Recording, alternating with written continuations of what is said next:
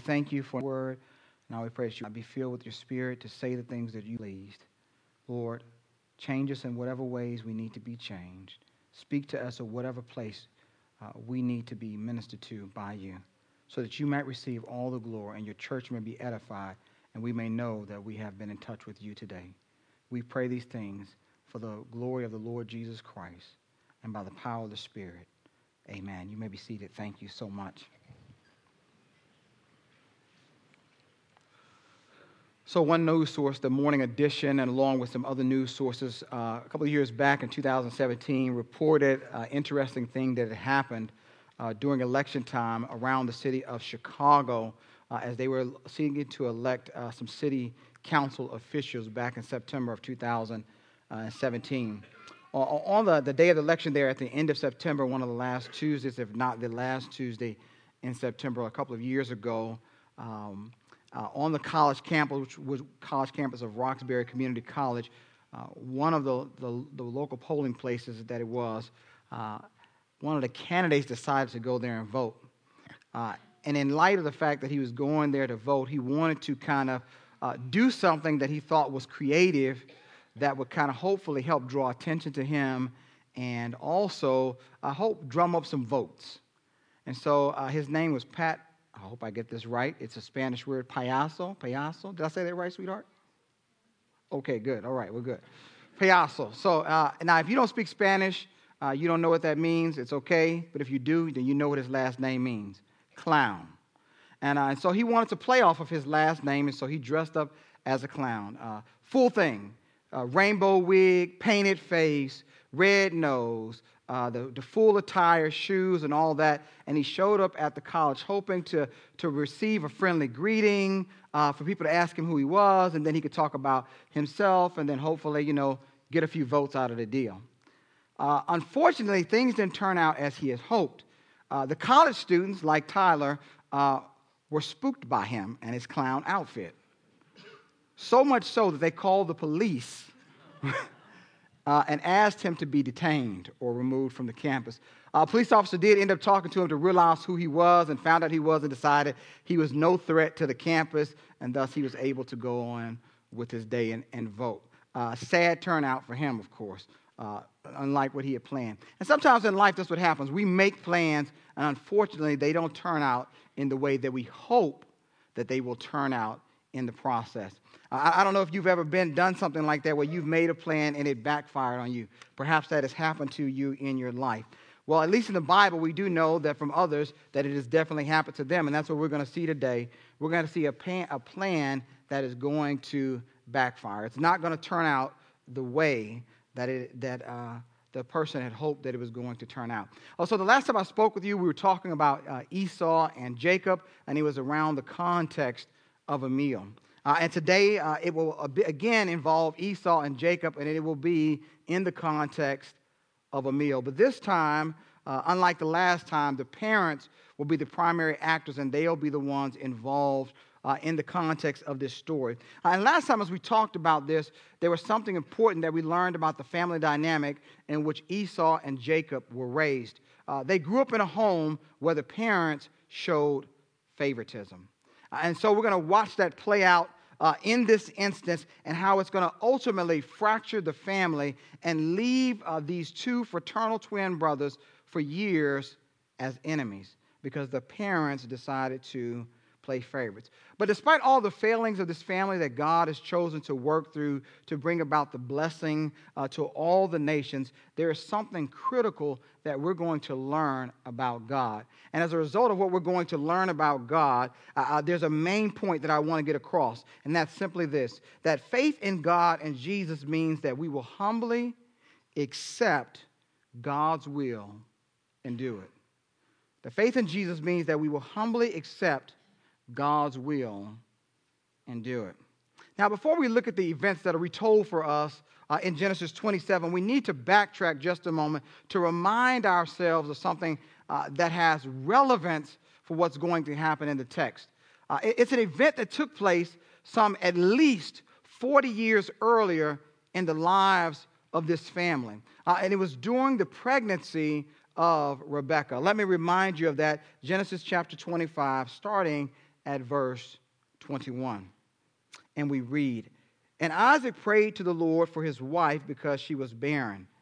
And the Lord granted his prayer, and Rebekah, his wife, conceived. The children struggled together within her, and she said, If it is thus, why is this happening to me? So she went to inquire of the Lord, and the Lord said to her, Two nations are in your womb, and two peoples from within you shall be divided, and the one shall be stronger than the other. The older shall serve the younger. So uh, Rebecca has problems in her life, and she makes the right move. Uh, when she doesn't understand what's happening in her life, as James 1 encourages us, when you're going through a trial, uh, don't try to figure it out on your own. Ask God, who generously gives wisdom. And so that's exactly what she does. She inquires of the Lord. We're not told exactly what all that entails, but the fact is that she seeks the Lord for wisdom about the trial that she's going through in her pregnancy. And God, in this case, uh, responds to her in a way that makes it clear of what's going on. And so, what God tells her is the two babies that are in your womb are actually the representatives, the fathers of two nations. That's really what's going on. There's two different nations in your womb that's ultimately after birth, they'll be divided. And, uh, and there's going to be something that's going to happen that, that you might not expect, which is uh, in time, as the years pass and these nations take up form and, and shape, the, the, the, the nation that derives from the descendants of the younger son will be a stronger nation than the descendants that derive from the older son. And ultimately, at some point in history, uh, the descendants of the younger son will become masters over the descendants of the older son. And so God states that that's what's going to happen to, the, to her descendants uh, from her children. And so that's God's idea about reality and what's going to happen in the future. And so he gives her a long projected idea of what's going to take place. And, it, and it's into that context that chapter 27 becomes relevant to us. Because now we fast forward uh, some 57 or 77 years forward, depending on how you deal with the years that Jacob spends in uh, with his uncle uh, Laban. Depends on how you do that, is how you come up with the chronology for the age. Either he's 57 or 77, but it's at that point. It's far into the future at this point when Genesis 27 is taking place. And at this time in his life, Isaac then is being 60 years old when they were birthed. He's now either 115 years old or he's 135 years old. And you know what happens in old age? Uh, things begin to break down. Uh, your body doesn't function the way that it, it used to function. You find yourself not having the same strength that you did when you were 20 or when you were 30, and you find that you move a little bit slower. Maybe you don't see things as well. Maybe now, where you can see things clearly, you used to have 20 20 vision. Now you get some aid from some glasses. And so in this case, uh, Isaac was susceptible to what all humans are susceptible to age. And so his eyesight begins to fail him to the point where he's basically almost blind. And so, as a result of him having this instance happen in his life, when he's having these, he's facing these health challenges, uh, he's losing his eyesight. Uh, Isaac begins to fear that death is approaching near for him. And you can understand what that's like as you're getting older and you begin to face some serious health challenges.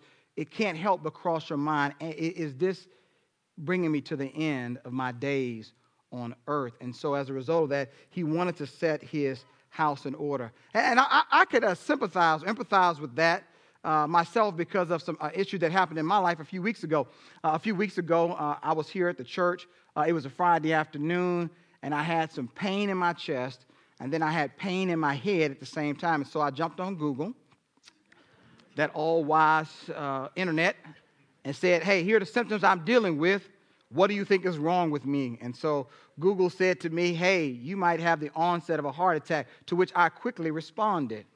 I ran outside and not wisely jumped in my car and started driving to Hershey Medical Center, thinking that I was at the onset of a heart attack.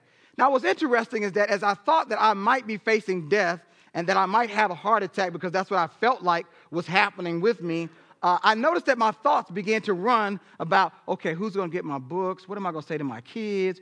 Uh, what's going to happen with the house? What was my wife going to do? Do we have money side? What about that insurance? You know, and I'm thinking about all the things that need to get in order. I finally got to the hospital, got myself checked in, had a chance to start texting my wife. And the first thing I did was like, you know what? Just in case I don't make it through this, I need to tell my wife and my kids that I love them. This may be the last time that they hear from me. They at least need to know, have a text they can look back at, be like, Dad at least said when he died that he loved me.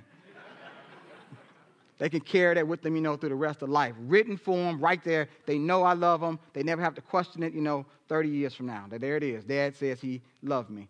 And so, you know, I wanted to set my house in order. So, so death can do that for you. And that's exactly what's happening in, Isaac's life. He, he wants to, to do that. Uh, thankfully, if you're concerned about my health, it was just acid reflux and ear irritation.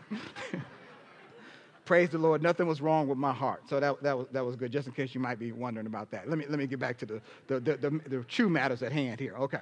Um, so Isaac, uh, being close to death, you know, he, he's concerned. Uh, and he wants to set his house in order. Uh, and we read about this at the beginning of, of, of, Genesis uh, chapter 27, which I read to you here. So there's one thing that's in the text is that we find out about Isaac's desire. Uh, the text uses the word soul to let us know that this is a strong desire that Isaac has. And what is it that's a desire he has? Well, as he's thinking about his death approaching, which he actually is going to live for a number of years after this, but because of his health challenges, he, he's thinking that uh, he wants his son Esau to be blessed. That's, that's what he really wants with all of his heart.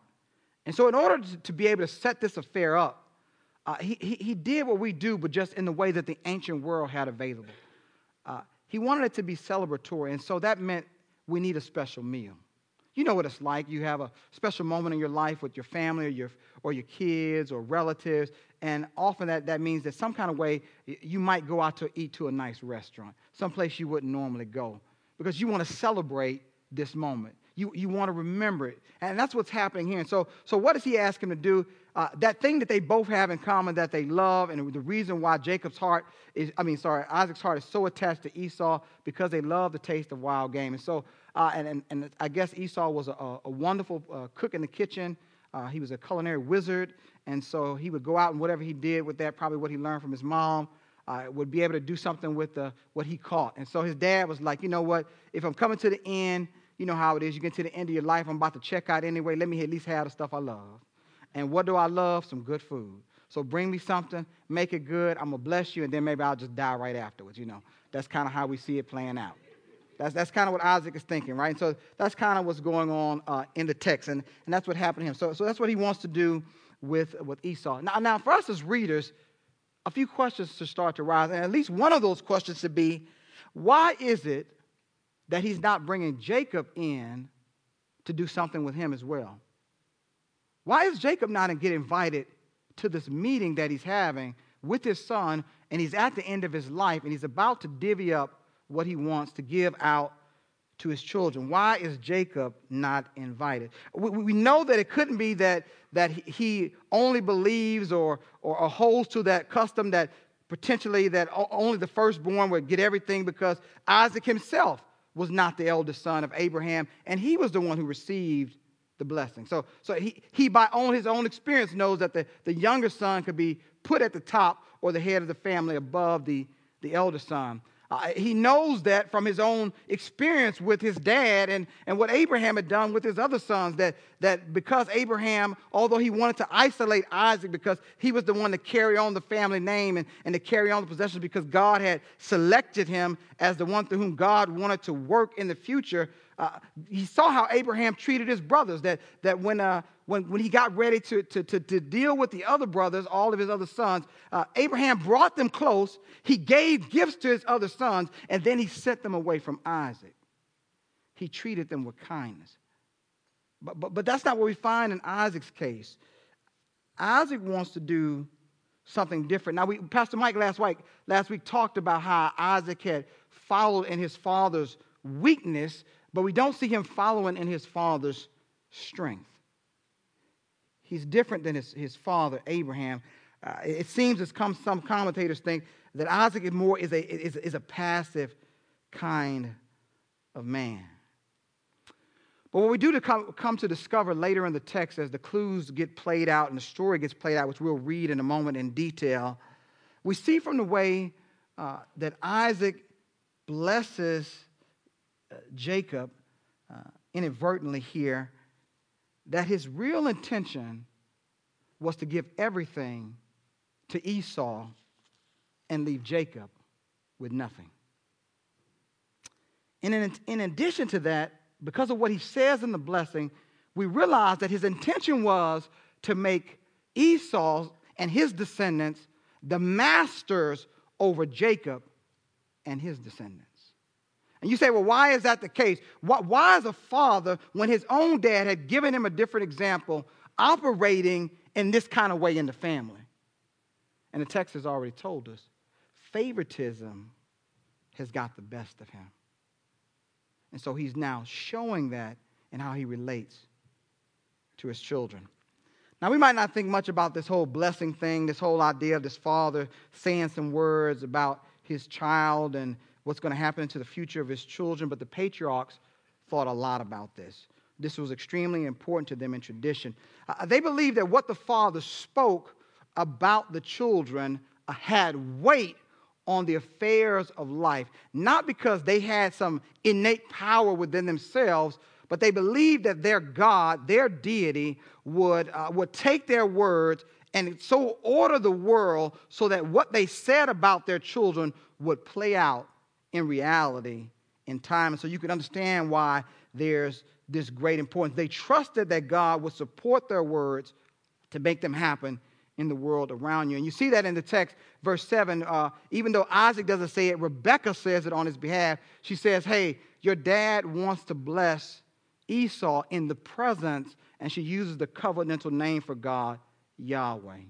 He's going to be a witness to this blessing with the concept that as witness, he will make it happen in the days ahead. Uh, the book of Hebrews, reflecting on this, reflects on uh, this moment in Isaac's life as the moment when he acted with faith. Hebrews 12 20 says, By faith, Isaac invoked future blessings on Jacob and Esau. He was trusting that the God of his father Abraham would take care of things, the things that he said long after he was sleeping with his fathers. And this is why what's happening in this room is of grave importance to them.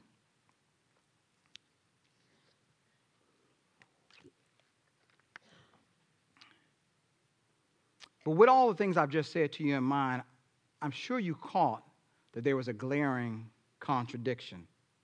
Now, during the gestation period of Esau and Jacob, God had stated that the younger and the descendants who would come from him would rule over the older one and his descendants. Now, here we are many years later, some years later, they're full grown men. Isaac is old. Uh, uh, Rebecca's probably older, maybe 20 to 25 years younger uh, uh, than Isaac. And, and so she's somewhat younger, but older than her, her kids. And uh, here he is. And what, what is his intention? His intention is to make the older the master over the younger with belief that God will support him in his desire. He desires something that is different than what God said, despite what God said, and despite the fact that we've already seen in the text the week before and last week that Esau doesn't value spiritual things or even in some cases material future things. He despised his birthright, and as we saw in the text last week, verse 34 of the preceding chapter, he didn't value living in the way that Abraham said his descendants should live for those, to not intermarry with the women of the land. No, Esau goes and gets two wives from the land, which ultimately caused great problems for his dad and for his mom. And that raises a question about what kind of spiritual leadership Isaac is given to his family. Because here we are, something he knows that his dad had done for him. His own wife is a testimony that his father had been involved in ensuring that he would follow in the right footsteps. Now we don't see that in Esau's life. Isaac is, is passive and he allows him to do what he wants to do. Now, I want to grant Isaac the benefit of the doubt here because I, I understand how life is. Perhaps, perhaps, perhaps the reality is in his, in his old age, Isaac has forgotten what God has said.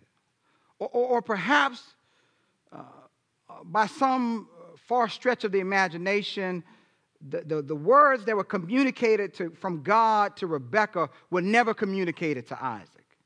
And maybe that's the case in this one. Whatever the reason is that he's doing what he's doing, what we are clear about is that Isaac intends to intentionally work against the purposes of God. And thus, at this point, as the story begins to unfold, we are left uh, in a dilemma. Whose will will be done? God's will or Isaac's will? Because on the stage, a human has already moved into action to accomplish how they want to see the world turn out. And so, as readers, we, we want to know whose will is going to be done. Surprisingly, you might think with uh, God's word being in jeopardy or potentially in jeopardy from a, a human perspective, although we, we know it's not. Uh, you might expect to see, as in some of the other texts, that there would be a divine intervention. Perhaps an angel would show up and be like, Whoa, hey, you know what God said, right? Yeah, hey, let's get that on the plan. Uh, God doesn't intervene at all, and at least not in a, a direct way that we see from the text. And that brings us back to the text to see how things ultimately play out, which, which in this we will gain the lesson that I want to bring out. Now, we have a lengthy text to read. I want to warn you in advance, and I'm going to ask you just to, to stay with me as we make our way through the text because what happens in the text as we're reading it uh, is important for us to grasp. And so I want to expose you to how events unfold. And here's what happened. Picks up at verse 5. Now, Rebekah was listening when, when Isaac spoke to his son Esau. And so when Esau went to the field to hunt for game and bring it in, Rebekah said to her son Jacob, I, I heard your father speak to your brother Esau. Bring me game prepare for me delicious food that I may eat it and bless you before the Lord before I die. Now, therefore, my son, obey my voice as I command you. Go to the flock and bring me two uh, good young goats, so that, I, so that I may prepare for, from them delicious food for your father, such as he loves. And you shall bring it to your father to eat, so that he may bless you before he dies. But Jacob said to Rebekah his mother, Behold, my brother Esau is a hairy man, and I am a smooth man. Perhaps my father will feel me, and I shall seem to be mocking him and bring a curse upon myself and not a blessing. His mother said to him, let your curse be upon me, my son. Only obey my voice and go and bring them to me. So he went and took them and brought them to his mother, and his mother prepared delicious food such as his father loved. Then Rebekah took the best garments of Esau, her older son, which were with her in the house, and put them on Jacob, her younger son. And the skins of the young goat she put on his hands and on the smooth part of his neck. And she put the delicious food and the bread which she had prepared into the hand of her son Jacob. So he went into his father and said, My father. And he said, Here I am. Who are you, my son? And Jacob said to his father, I am Esau, your firstborn. I have done as you have told me. Now sit up and eat of my game, that your soul may bless me. But Isaac said to his son, How is it that you found it so quickly, my son? He answered, Because the Lord your God granted me success. Then Isaac said to Jacob, Please come near that I may feel you, my son, to know whether you are really my son Esau or not. So Jacob went near to Isaac his father, who felt him and said, The voice is Jacob's voice, but the hands are um, but are the hands, but the hands are the hands of Esau and he did not recognize him because his hands were hairy like his brother Esau's hands. So he blessed him. He said, Are you really my son Esau? He answered, I am. Then he said, Bring it near to me that I may eat of my son's game and bless you. So he brought it near to him, and he ate, and he brought him wine, and he drank. Then his father Isaac said to him, Come near and kiss me, my son. So he came near and kissed him. And Isaac smelled the smell of his garments and blessed him and said, See, the smell of my son is as the smell of the field that the Lord has blessed. May God give you the dew of heaven and the fatness of the earth and plenty of grain and wine. Let people serve you and nations bow down to you. Be Lord over your brothers, and may your mother's sons bow down to you. Cursed be everyone who curses you, and blessed be everyone who blesses you. As soon as Isaac had finished blessing Jacob, when Jacob had scarcely gone out from the presence of Isaac his father, Esau, his brother, came in from hunting. When Isaac was making his plans to, control the outcome of events in his family, there was something that he made a critical error on. He forgot that he does not rule the world. And so that meant that there were things that were outside of his control, many things for that matter, that he would not be able to influence, even though he sought to get a certain end, which serves as a good reminder for all of us. Because we are not the king or queen of the world, there will be many things that will be outside of our control. For Isaac, we see in the story as it begins to unfold, as the events begin to happen, his plan as he's laying it out, hoping that it's going to work out, does not go the way that he hopes because what he didn't count on was that his wife would be listening in on the conversation. Now, we're not sure from the text if this was a providential arrangement. It may have been simply just that uh, Rebecca had something on her mind that she wanted to talk to her husband about, and she was headed to his tent. And as she just so happened to come upon his tent, she happened to be there right at just the right time to listen to the conversation. And that may have been the case. Or it may have been simply that uh, she was a person who had a habit of eavesdropping. Maybe you know somebody like that.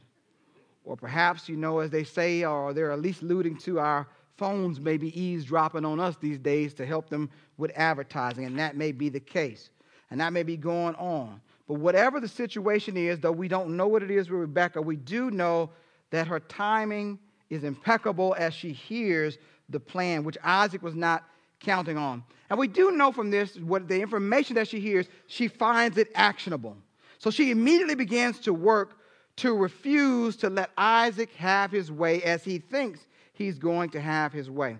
Now, she, as the text tells us, loves Jacob, and she fears that uh, he is going to put uh, uh, Esau, the elder son, in charge of the clan. And she's already had some bad experiences from her perspective with Esau and his bad decision making. Uh, as the text had already alluded to earlier in the previous chapter, verse 34, he has married two women from the land, uh, hinting at their ungodliness, different gods that they're worshiping, thus controlling different behavior. And they're causing grief for her and, and he married about 40. And if this is just, if, he, if they're 57 at the time, he's been married for 17 years and she's had to endure all that. And she's like, I can't endure that anymore. I, I, I don't want Esau running the show. And, and she realizes that, that uh, her, her husband is making secret plans and, and she sees that Jacob has not been invited in, and she knows that most likely uh, he's probably going to cut Jacob out. And because she loves Jacob, she doesn't want him cut out. So she's going to do what she thinks is best to make sure that the son that she loves is blessed. And so she devises a risky plan. And she commands her son Jacob to execute the plan. It's the two parents who are the main actors, and the son are simply the sons are simply carrying out the parents' will. He does so, but with reservations uh, in the text. And we notice that even with her, because she's not the ruler of the world, there are things that she misses in her planning. As she's strategizing, there are things she fails to account for, factors that she doesn't plan for, that in the conversation become moments of risk. So, as we read the text, you'll notice uh, in this interaction between Jacob and his father Isaac that the conversation is filled with moments of tension for us as readers as, J, as Isaac, as we see, is already suspicious. He's suspicious of who it is that's before him, even though he can't see him. And so, hurdle after hurdle is presented. And it's almost as if at any moment, at any time in the conversation, that Isaac is going to discover this ruse and Jacob will be cursed. But as we go through each tense moment, he notices that the voice is not right. He notices that the timing is not right. He's shown up too soon. And, and all those other things some kind of way, because of the way the text presents him, and that's just why Esau is like his dad, he ultimately ends up trusting in his senses, although he, he realizes that something is going wrong. And maybe you've been there before. You know, you had that sense about something like, ah, I probably shouldn't do this. And there was something in you nagging you, like, ah, things just don't seem right. And yet you still went on and did it. And then later you regretted it. Uh, that's the kind of situation that Isaac is in he is ultimately deceived. But I want you to notice the outcome of verse 23 and verse 30. They say to it, uh, what ends up happening? Isaac ended up blessing Jacob and making Jacob's descendants the masters over Esau's descendants. Proverbs 16:9 says, "The heart of a man plans his way, but the Lord establishes his steps." Uh, in his commentary on Proverbs in volume 2, Dr. Bruce Waltke sums up this, talking about this particular proverb when he writes A man may plan his road to the last detail, but he cannot implement his planning unless it coincides with Yahweh's plan for him. He is deluded if he supposes that he has unfettered control and can impose his will on every situation without limitation in order to make his plan a reality. What we see in the text is although Isaac moves in a direction to accomplish his will in the way he wants to see reality turn out, ultimately it's not Isaac's will that is accomplished. But through a series of normal events in life, it's God's will that is accomplished. Now, this raises an interesting question for us Does the end justify the means?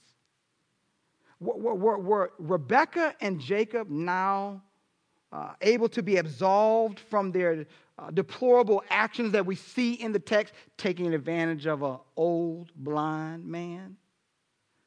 Can we excuse that such that in our own lives, hey, as so long as I get God's will done, it doesn't matter how I get it done? Is it okay what they did? because God's will was done.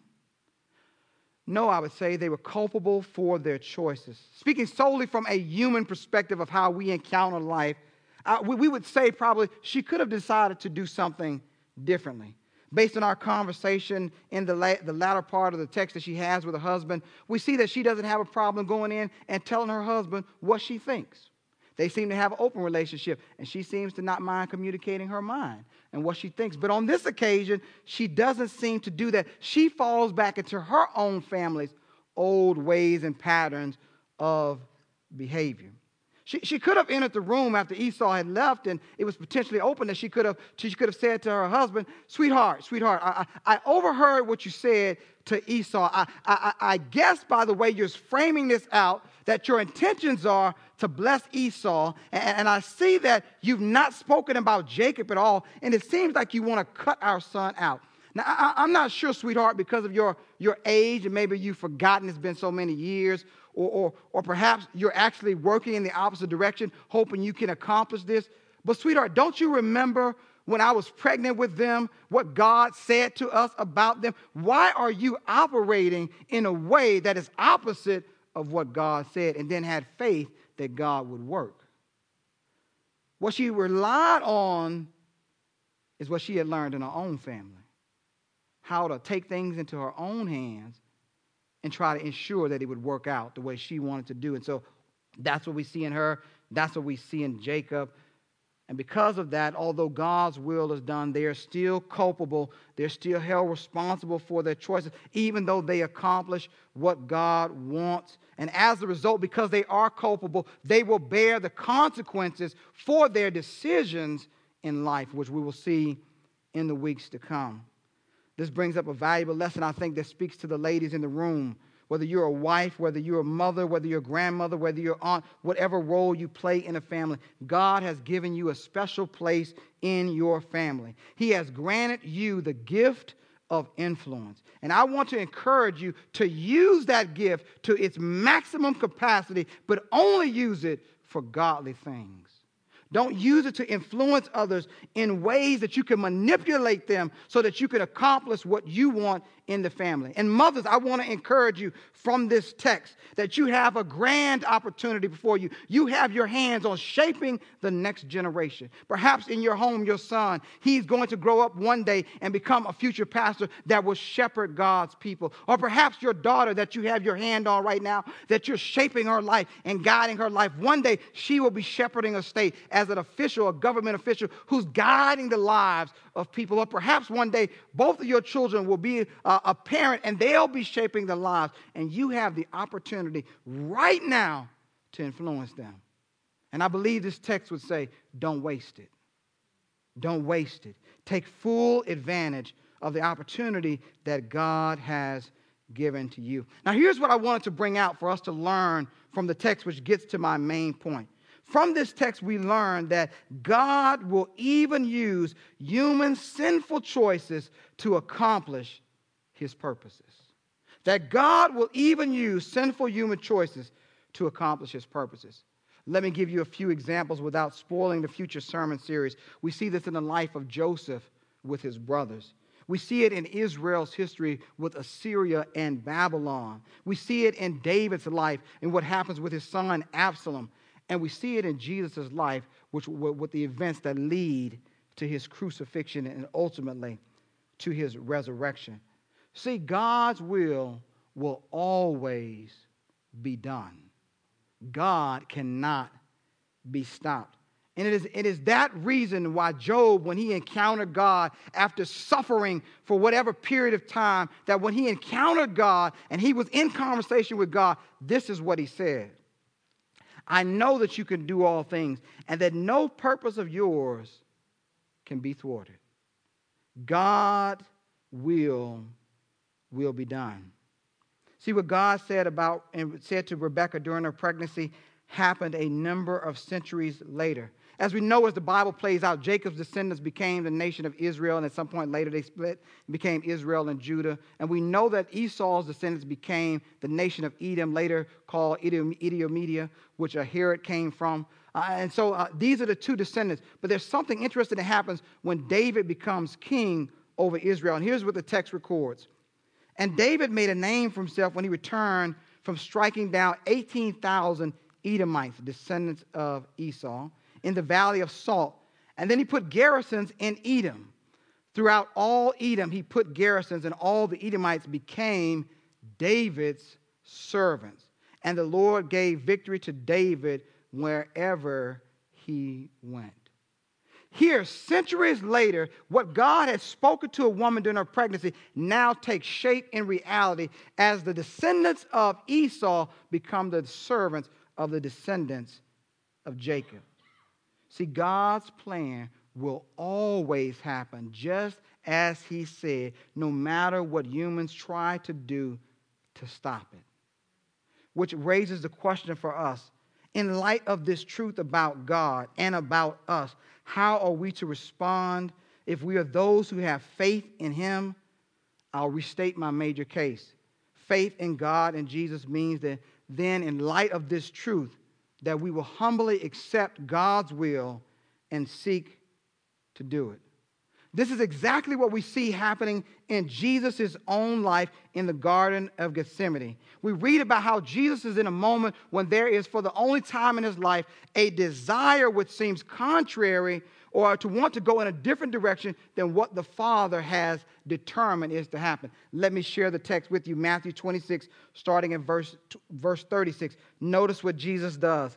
Then Jesus went with them to the place called Gethsemane, and he said to his disciples, Sit here while I go over there and pray. And taking with him Peter and the two sons of Zebedee, he began to be sorrowful and troubled. Then he said to them, My soul is very sorrowful, even to death. Remain here and watch with me. And going a little farther, he fell on his face and prayed, saying, My father, if it be possible, let this cup pass from me. Nevertheless, not as I will, but as you will. And he came to the disciples and found them sleeping. And he said to Peter, So you could not watch with me one hour? Watch and pray that you may not enter into temptation.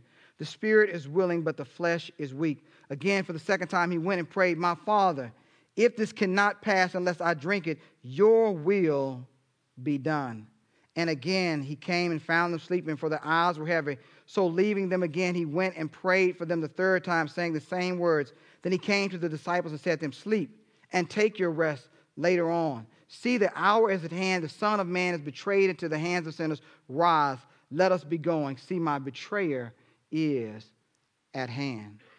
Jesus, although he had a different de- desire, because he knew what God's will was, he humbled himself and accepted God's will and then ordered his life to do what God wanted done. And in so doing, he became the author of our salvation, doing what Rebekah had wanted to do for her son, Jacob. She said to Jacob, if you remember, I'm willing if things go bad in this situation, I'll take whatever curse might come upon you. What she had hoped to do for her son, Jesus actually did for us on the Roman cross some 2,000 years ago. He stood in our place and bore the curse that was due to us so that we might only receive the blessing of Abraham from God. And by doing that, he died so that we could live in relationship with God, and he rose so that he could save us from the wrath that is coming from God upon the whole world. Now, what might this truth imply for us as we begin to wrap this up? For those in this room who are not disciples of Jesus Christ, the main aspect of God's will is clear. There's no need to wonder about it. Paul proclaimed it when he was in Athens. He said to them, The times of ignorance God overlooked, but now he commands all people everywhere to repent but he has fixed the day on which he will judge the world in righteousness by a man whom he has appointed. And of him, of this, of this, he has given assurance to all by raising him from the dead. The Lord Jesus went on to say during his ministry in John chapter 6 For this is the will of my Father, that everyone who looks on the Son and believes in him should have eternal life, and I will raise him up for the last days. Brothers and sisters, if you're not a follower of Jesus Christ, God's will for you is clear. Humble yourself, turn from your sins, and place your trust in Jesus Christ. This is God's will for you. For those of us who may be disciples of Jesus Christ, I would ask just a few questions in light of the text today. Is there an area or desire in your life that you're trying to achieve but somebody God has placed in your path, and they've been trying to redirect you based on what the scriptures say, and are trying to point out to you that what you're desiring or the direction you're moving is contradictory to what God's will is as it is revealed in scripture. And the question is for you are you willing to give up the direction that you want to move in to achieve what you want to achieve by the way you want to do it? And are you willing to humble yourself and accept God's will for your life and seek to do things God's way and not your way? That's what this text says to us, and the life of Jesus says to us. Brothers and sisters, that's what the point of all this is that when we understand and know what God's will is, as it has been revealed in scriptures through Christ and through his apostles and their writings, it is our job not to try to overturn God's will, but to humble ourselves, no matter what God's will is, accept that will and move in a direction that is in accordance with what God has said how the world is to play out. That is our responsibility as believers. Let me pray for us now as Pastor Paul comes up to prepare us for our final song. Father, I pray that, Lord, that you would make clear in each of our lives if there's anything like Isaac because of our own human frailty that we are seeking to do or accomplish or see happen in the world that's not in accordance with your will. What I pray, Father, is that you would first of all make it clear to us that we reflect on what your word says. We would think deeply about it and critically about it. And, and Lord, if you're convicting us or, or if you're redirecting us or if you've placed people in our path who've been trying to move us in the direction you want us to go, but we've been resisting, let this be the moment that we stop. Let today be that day that we turn. That we do as Jesus said, not as I will, but as you will. Lord, we want your will to be done in our lives, in our communities, in our homes, in our nation, and in our world. And through all that you've created, we desire to see your will done on earth as it is done in heaven. We pray these things in Jesus' precious name. Amen. Would you stand as we prepare to sing our final song?